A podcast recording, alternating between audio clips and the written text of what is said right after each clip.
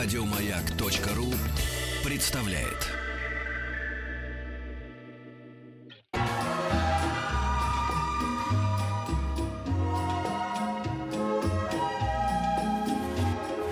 Клиника Фадеева. У нас сегодня в гостях акушер-гинеколог Людмила Ильинична Азарова. Людмила Ильинична, здравствуйте. Здравствуйте. А, И сегодня мы а, взялись поговорить о беременности. О том, а, а, сейчас как-то в мире все как ну не могу сказать, что смешалось, перемешалось, А, то, а, например, Николь Кидман, 49 лет, говорят, что она готовится стать мамой. Там сейчас очень много примеров, когда женщина глубоко за, за 40, а, скажем так, решает завести ребенка. Вот давайте поговорим о том, когда поздно, а, а когда в самый раз, или никогда не поздно. Вот с точки зрения врача. Э, С точки зрения врача, м, беременность и фертильный период, то есть период, когда женщина может рожать, рожать ребенка в норме, это где-то с 18 лет до 38. Это считается, ну, как бы нормально, физиологично. Физиологично можно рожать и после, после 42, и после 44. Но риски, риски вынашивания и рождения ребенка с заболеваниями, они, конечно, увеличиваются. Хотя и в 20 лет можно получить такой риск. Если женщина имеет э, уже детей и доходит до такого возраста, как 44-45 лет, у нее начинаются изменения очень большие в организме.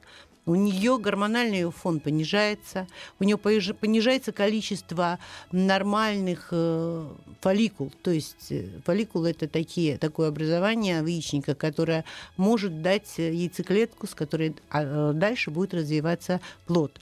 Они становятся старше, и поэтому эти фолликулы могут нести за собой какие-то эм, заболевания. А, Но в другом, с другой стороны, э, это все можно посмотреть, это все можно э, проверить до 12 недель беременности. И дальше, если находятся генетические изменения, это уже женщина решает, как она рожает. Или она рожает ребенка с такими изменениями, и она согласна на это, или она может эту беременность остановить. То есть по медицинским показаниям. А в вашей практике сейчас а, к- к- каково количество вот молодых мам и мам уже, скажем так, за 40? Вы знаете, я работаю очень много лет, очень много лет. И в Советском Союзе я в 1974 году закончила Первую медицинскую академию.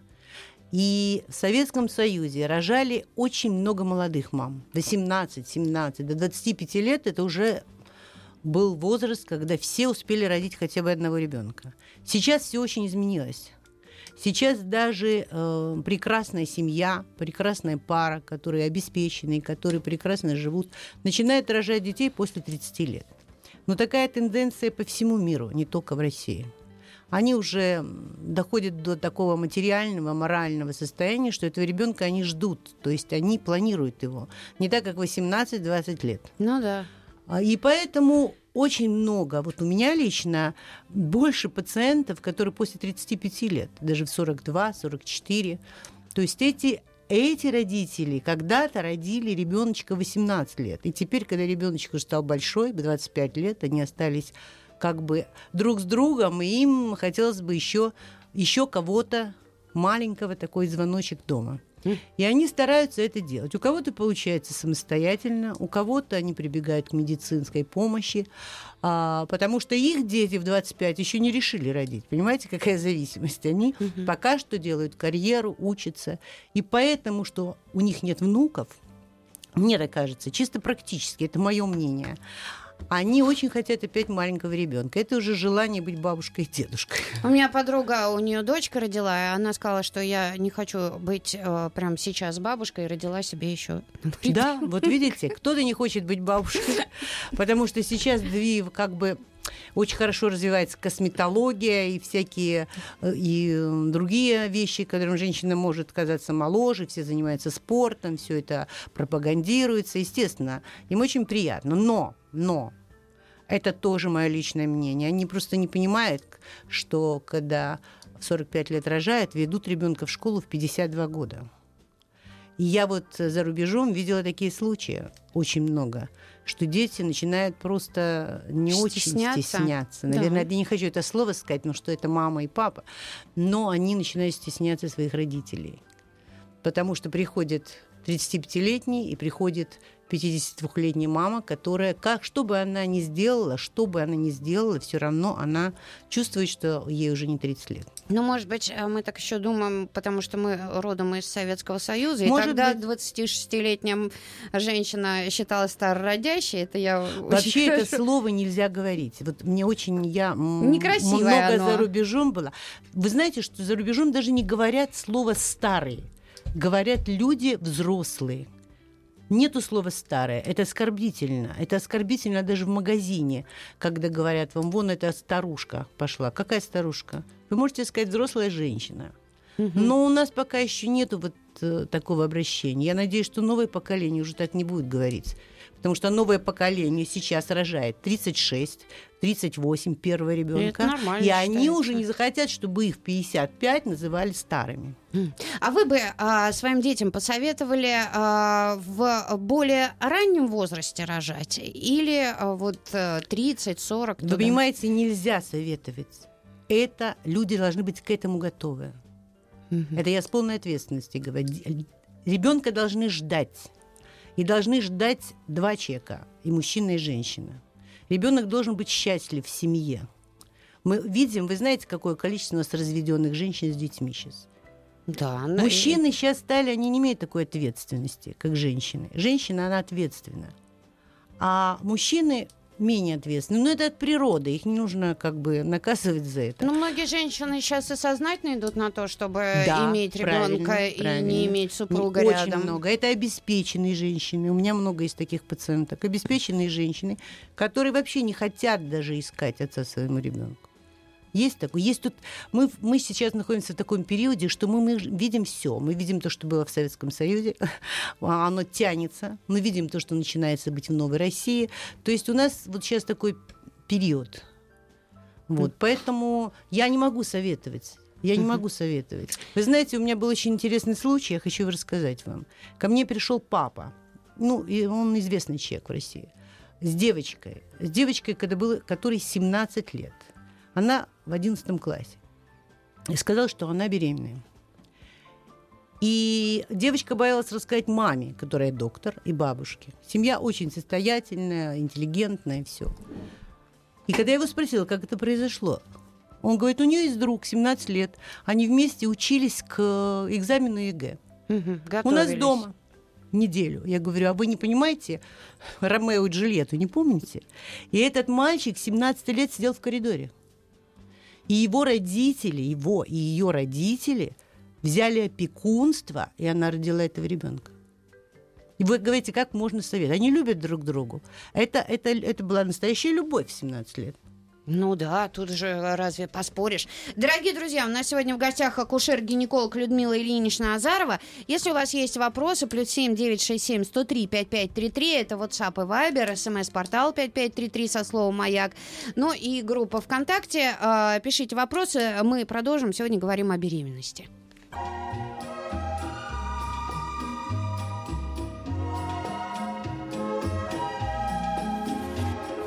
Клиника Фадеева. Итак, мы продолжаем. Акушер-гинеколог Людмила Ильинична Азарова у нас в гостях. Людмила Ильинична, коль скоро мы заговорили о Советском Союзе, да, а, я вот э, что-то не припомню, чтобы а, в те времена к беременности готовились. Сейчас же все совсем по-другому. И давайте поговорим вот о той подготовке, а, по крайней мере, организма мужчины и женщины, да, прежде чем а, зачать ребенка. Что нужно в обязательном порядке знать? А, Какие исследования пройти? Вот вы считаете нужным? Потому что, ну, я вот не помню такого. О, мы решили, давай вот мы с тобой пройдем такое-то, такое-то исследование, обследование. Такого не было. Нет, вы правы, конечно. Такого обследования не было. Никогда никто об этом не думал. Сейчас э, новая тактика, новые протоколы обследований, и это оправдано. Потому что очень часто, когда пара приходит на элементарно, это очень элементарно, один раз приходит, сдают все анализы, и э, мы видим, что э, в каком-то параметре анализа может быть какое-то нарушение. Мы сейчас не будем говорить по медицине, какие точно нужно сдавать анализы. Есть определенный протокол. По этому протоколу все врачи знают, приходит пара, очень часто, кстати говоря. Это, ну, более такие образованные люди вообще, они все читают, они все знают, они потрясающе подкованы, они приходят уже просто как доктора.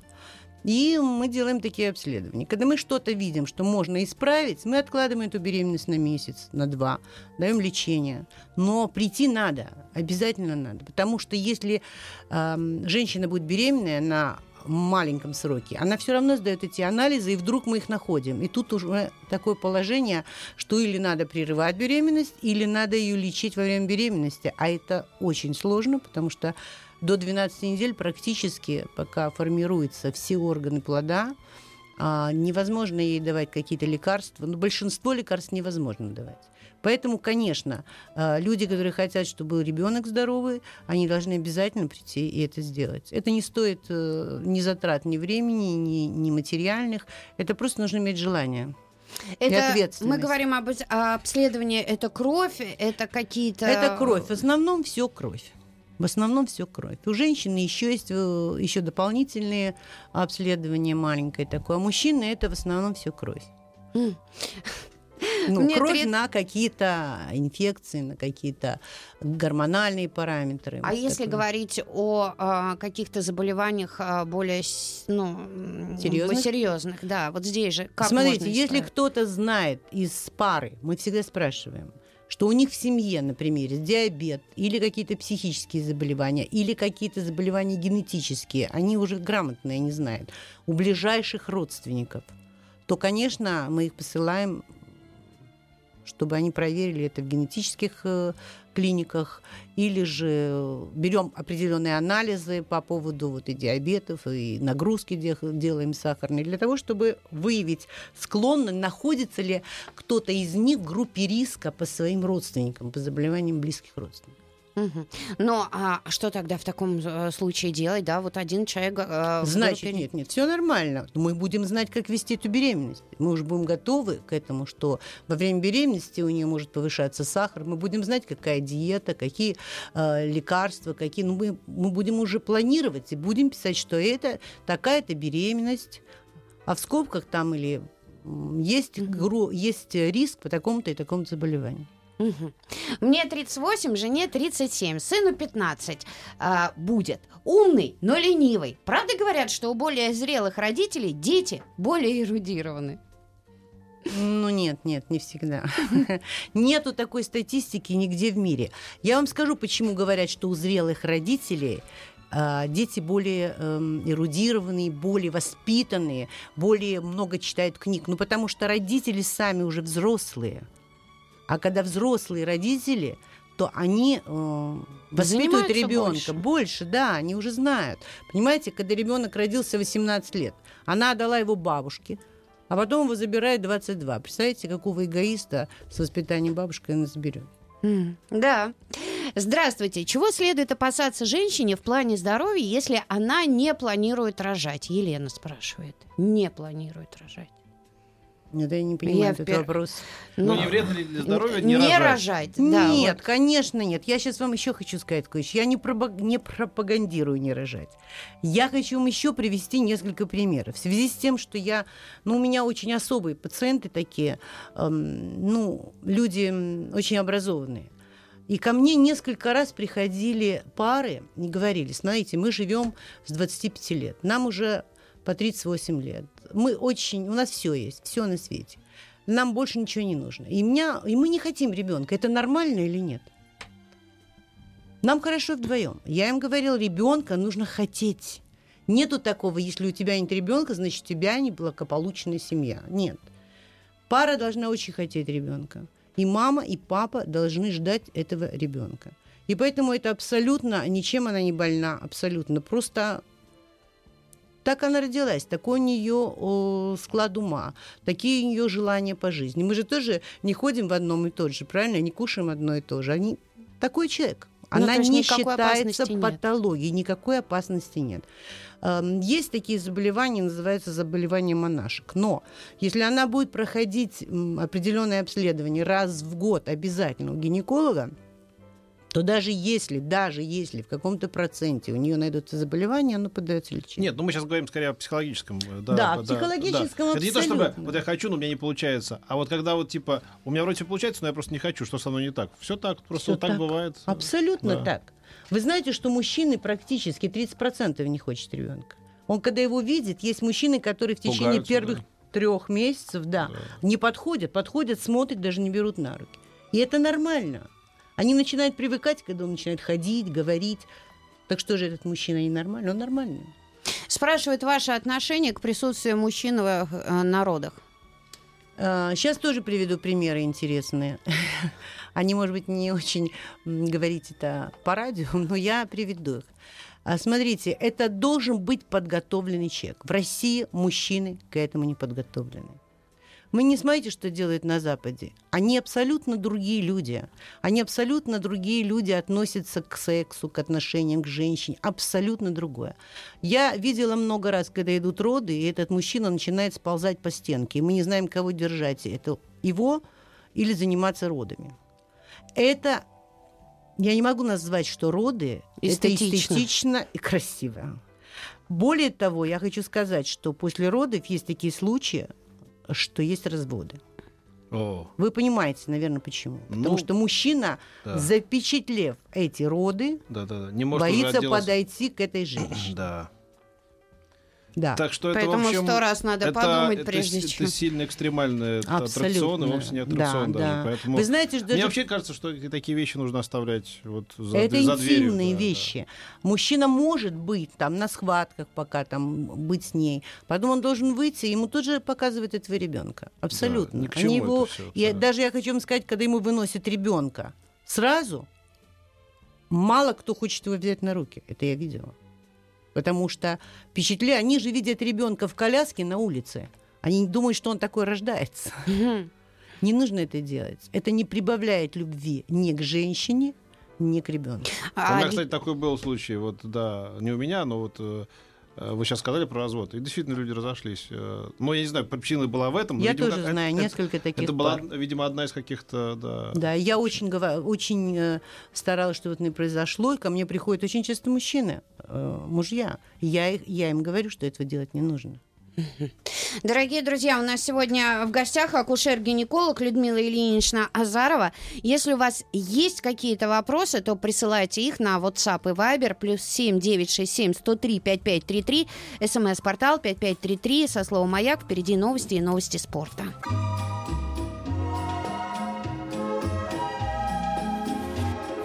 Клиника Фадеева. Акушер-гинеколог Людмила Ильинична Азарова у нас в гостях. По традиции работает WhatsApp и Viber. Плюс семь девять шесть семь сто три пять пять три три. СМС-портал пять пять три три. Со словом «Маяк».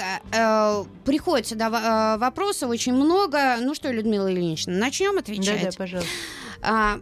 Подскажите, э, так, это э, все мы уже ответили. Ответьте, пожалуйста, на вопрос. Ходила к нескольким врачам, и их мнение расходится, а мое волнение не проходит. Пью уже года четыре без остановок противозачаточные таблетки. Может ли это отразиться в дальнейшем на моей беременности? Нужно ли делать перерывы? А, сколько вам лет это имеет большое значение? Перерывы делать нужно обязательно. Каждые 6-8 месяцев делать нужно 2 месяца перерыв. Обязательно. И еще нужно вам раньше, чем все это сейчас начать перерывы, проверить обязательно свои гормоны, в каком они находятся состоянии. Если долго принимать а, без перерыва противозачаточные средства, может, э, ну, как говорят, гипофиз забыть вашу менструацию. Поэтому нужно обязательно делать перерывы. Обязательно. Но в эти два месяца нужно очень серьезно контактными методами предохраняться от беременности. Если вы, конечно, не хотите забеременеть. Угу. 11 лет не можем забеременеть. У обоих все нормально. Врачи говорят, что Бог не дает. Что с нами? Мне кажется, ну что это за врачи, которые говорят, Бог не дает? Нет. Или ну... такой нет, я очень диагноз. уважаю, очень уважаю верующих людей, но э, Бог нам дал тело, а мы должны как-то за ним следить. Даже, мне кажется, это где-то написано в Библии. Я очень хорошо запомнила это выражение, но очень такое правильное. Поэтому, может быть, вы ходите не к тем врачам, а может быть, э, ну, нужно более широко обследоваться. Или же, ну, как-то, есть сейчас очень много методов. Если вы очень хотите забеременеть, и у вас э, нормальные все анализы, которые дают возможность и возраст, то нужно попробовать еще кому-нибудь пойти. Мгм. Спрашивают о суррогатном материнстве. Ваши отношения, и если у вас такие э, клиенты, и поди- ну, то опытом просят поделиться. А у меня очень много таких клиентов было. Очень много и продолжают быть. Во-первых, суррогатное материнство есть два варианта. По медицинским показаниям, когда женщина очень хочет выносить ребенка, но не может просто. Есть очень много. Прошедшие операции, какое-то состояние здоровья, медицинские пока. Это одна история. Второе, когда женщина, у нас такие женщины тоже сейчас есть, которые просто не хочет сама вынашивать. Значит, ситуация такая, что Суррогатная мама вот в, во всем мире уже к этому привыкли. Это та женщина, которая просто не имеет никакого отношения к этому ребенку. И не нужно думать, что эти суррогатные мамы, эм, ну, потом как-то начинают требовать деньги или ребенка, ничего не начинают требовать, они идут заранее, их, их э, эм, как бы подготавливает психолог, и в общем это совершенно неплохо, если какая-то женщина хочет заработать для своего ребенка, которого она уже имеет, а, какие-то деньги на образование, на что-то там. Это нормально. Но суррогатная мама э, по медицинским показаниям это благо, потому что она дает возможность людям получить своего ребенка. Суррогатная мама э, по показаниям э, сохранить фигуру, ну это уже, я считаю, это уже не мать, потому что она не чувствовала этого ребенка. Она не была в состоянии беременности. Беременность это потрясающее состояние. Э, Беременность это самая красивая женщина в беременности, когда она ну, морально, Ох, Лидия Ильинична, очень. Людмила Ильинична, видели бы вы меня, вы бы так Нет, не нет, говорили. нет, Почему нет. одни такие красотки, а другие вообще просто женщины. Нет, вы просто себя не любили в этом состоянии. Нет, я себя очень любил с Поэтому утра. но- суррогатные, они нужны, нужны, они помогают, пока другого выхода нет, помогают таким семьям. А, расскажите, почему так стали распространены замершие беременности? Очень трудно сказать. Это наша экология. У нас очень много заболеваний в молодом возрасте у девочек, вот я вижу, 20-25 лет, которых раньше в Советском Союзе не было.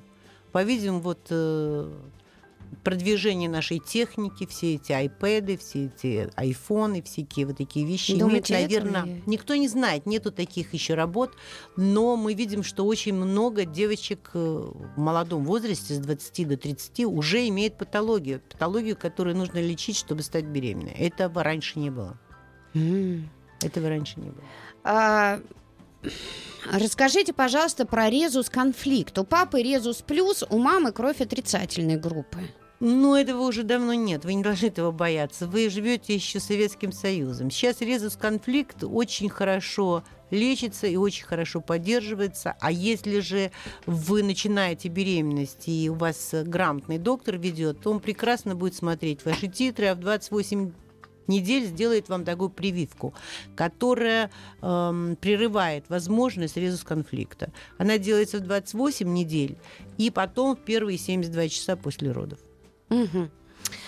А, регуля... Не живу регулярно половой жизнью. А, в норме пролактин низкий. Э, Какой-то гормон в норме, а Да. пролактин Да. низкий. В перспективе я смогу забеременеть? А при чем тут пролактин? К тому ничего, если пролактин не повышен. Когда пролактин повышен, есть проблема. Его можно понижать и спокойно беременеть, даже и с повышенным, если лечит его. А тут не может быть проблем. Очень много э, мужчин пишут с возмущением по поводу присутствия на родах. Так э, Людмила Ильинична сказала, что э, вы можете попасть э, в список тех счастливых пап, которые посмотрели, и э, да, и им, э, как бы они еще больше начали Это любить э, свою супругу. Но Да. есть же и противоположная история. но Нет, это, они просто должны жизнь. быть готовы к этому. Если мужчина готов к этому, пожалуйста, в Америке даже снимают фильмы и потом всей семьей смотрят роды. Мгм. Они просто готовы к этому, если вы готовы. То есть это такая страна. Я считаю, что это их психика такая. Очень много спрашивают про импланты. И груди. А, груди. И дальнейшая вот э, беременность, кормление грудью, вот это как-то складывается. Это очень индивидуально. Бывает при имплантах есть молоко, бывает нет. Это настолько индивидуально для каждой женщины, но импланты не мешают быть беременной, абсолютно. И они не вызывают ни выкидыши, ни замершую беременность, ничего абсолютно по всему миру. Женщины прекрасно вынашивают. Угу. Может ли психологический страх препятствовать созреванию фолликула? Может. Точно вам скажу. Я это видела. Женщина не должна думать, что она э, каждую, каждый месяц должна э, быть беременной. Вот когда они хотят быть беременными, они зацикливаются, они живут просто по этим тестам в овуляции. Этого нельзя делать. Надо все отпустить абсолютно. Вот когда ты все отпускаешь, я не хочу вам рассказать пошлый анекдот, но тогда все получается. Роман из Рязани спрашивает, как можно сделать девочку? Жена очень хочет. Мальчик есть в семье, в основном рождаются мальчики. Девочка она хочет, да. Не надо, это действительно сверху. Что вам дали, то имейте. Будете потом внуков иметь. Можно сделать, можно сделать. Но ваша жена должна будет пройти очень большую стимуляцию, очень большие сложные процедуры для нее. Это не стоит этого. Э, скажите, насколько опасно, если женщина пила алкоголь на первых неделях беременности? Очень большой э, риск родить ребенка с патологиями. Смотря какая женщина и сколько она пьет алкоголь. Если она пьет этиловый спирт, и она алкоголичка, то и на первых, и на вторых, и на третьих семестрах это опасно. Если женщина выпила красное вино и была где-то на каких-то, ну, праздниках, ничего страшного. Вы знаете, что больше всего беременных после Нового года и после летнего отпуска. Если вы посчитаете, вот у нас больше да. всех беременных. Да, да. И никак нету там никаких изменений. Давайте Екатерине поможем. Есть ощущение, что хочется иметь ребенка, но не хочется быть беременной, неуклюжей. И есть страх родов. Как это преодолеть? Или с беременностью все пройдет благодаря гормонам? Да, с беременностью все пройдет. Вы когда почувствуете, что вы беременны, вы начнете его охранять. Включается охранительный режим у любой женщины. Даже у суррогатной, когда она носит чужого ребенка, я это слышала, она все равно включает вот этот охранительный режим. Вот про это я не слышала, но Наталья задает такой вопрос. Как вы относитесь к вертикальным родам? К сожалению, мало где можно родить вертикально. Я хочу вам сказать, что вертикально, я когда-то, у меня была такая история, я жила два года в Южной Африке, работала там. А рожают, э, э, негри... ну, я не хочу назвать это, э, негритянское население рожает стоя. Но это потому, что они рожают в основном дома. И вот так они живут. Видно. Давайте мы продолжим на эту да. тему после небольшого перерыва.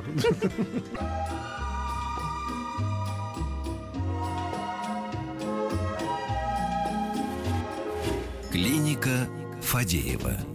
Вертикальные роды. Так э, что, есть у нас места где-нибудь, где рожают вертикально, Людмила Нет, Ильинична? я не видела. Я просто знаю, что у нас есть такие общества таких акушерок, которые принимают дома роды, в воде там и просто дома. Но этого делать не нужно. Этого делать это очень опасно. Потому что если, не дай бог, будет какое-нибудь э, насложнение, то даже скорая не доедет. Дмитрий спрашивает, у меня гемофилия, мне 36. Я понимаю, если будет мальчик, то все будет хорошо. Если девочка, то у ее мальчика 25%. Можно гемофилию диагностировать до 12 недель? Спасибо. Можно. Угу. Можно, Можно во всяком случае, 100% до 12 недель, в 9 недель сделать генетическое обследование. Сейчас новое такое генетическое обследование, которое заменяет даже амниоцентез. И э, покажет если это мальчик, то вы его оставите. Если где-то это девочка, то там все равно есть какой-то риск. Но во всяком случае вы будете знать, что это мальчик. Здравствуйте, мне 30 лет. В 2014 году родила мальчика. Роды были раньше срока. Была не готова. Сделали эпидуральную анестезию, и родовая деятельность прекратилась на, на потугах.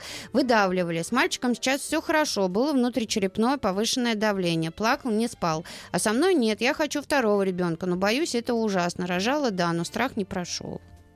Да, бывает иногда, что эпидуральная анестезия останавливает э, схват, период схваток. Бывает очень часто. Э, но она снимает боль. То есть тут э, как бы очень индивидуально. Кстати говоря, вот за рубежом уже меньше делают эпидуральную анестезию в связи вот с этими осложнениями, головными болями. И главное, что может остановиться родовая деятельность, и тогда уже очень сложно провести дальше роды. Не надо бояться. Вы просто в следующий раз не будете делать эпидуральную анестезию, и все. Мгм. А, все-таки действительно замерзшая беременность это очень а, как-то людей, э, видимо, волнует, и это происходит. Очень А часто, Расскажите об исследованиях, которые нужно пройти после замерзшей беременности. Первая, третья беременности замерзшая, вторая удачная. После первой ме- беременности прошла обследование, ничего не обнаружили. Вот какие обследования нужно пройти? Вы знаете, может быть такая история, что у вас какой-то несовмещенный... Если это на очень раннем сроке замерзшая беременность, до 6 недель, то может быть такая история, что у вас просто периодически две яйцеклетки, сперматозоиды вашей яйцеклетки, встречаются не в хорошем наборе хромосом. И поэтому сам организм так себя ведет. А потому что у вас же была один раз хорошая беременность. Но нужно посмотреть генетику, нужно посмотреть все и не бояться. Нужно попробовать еще. Если все нормально, если все нормально, то тогда, ну это просто случай. Бывают такие случаи. У меня есть несколько женщин, которые один раз рожают, один раз не развивающиеся.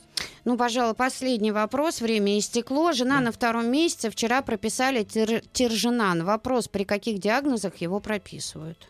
Смотрите, тержинан прописывают при вагинозе, воспалении, воспалении э, влагалища. Но вообще на втором месяце стараются ничего не прописывать.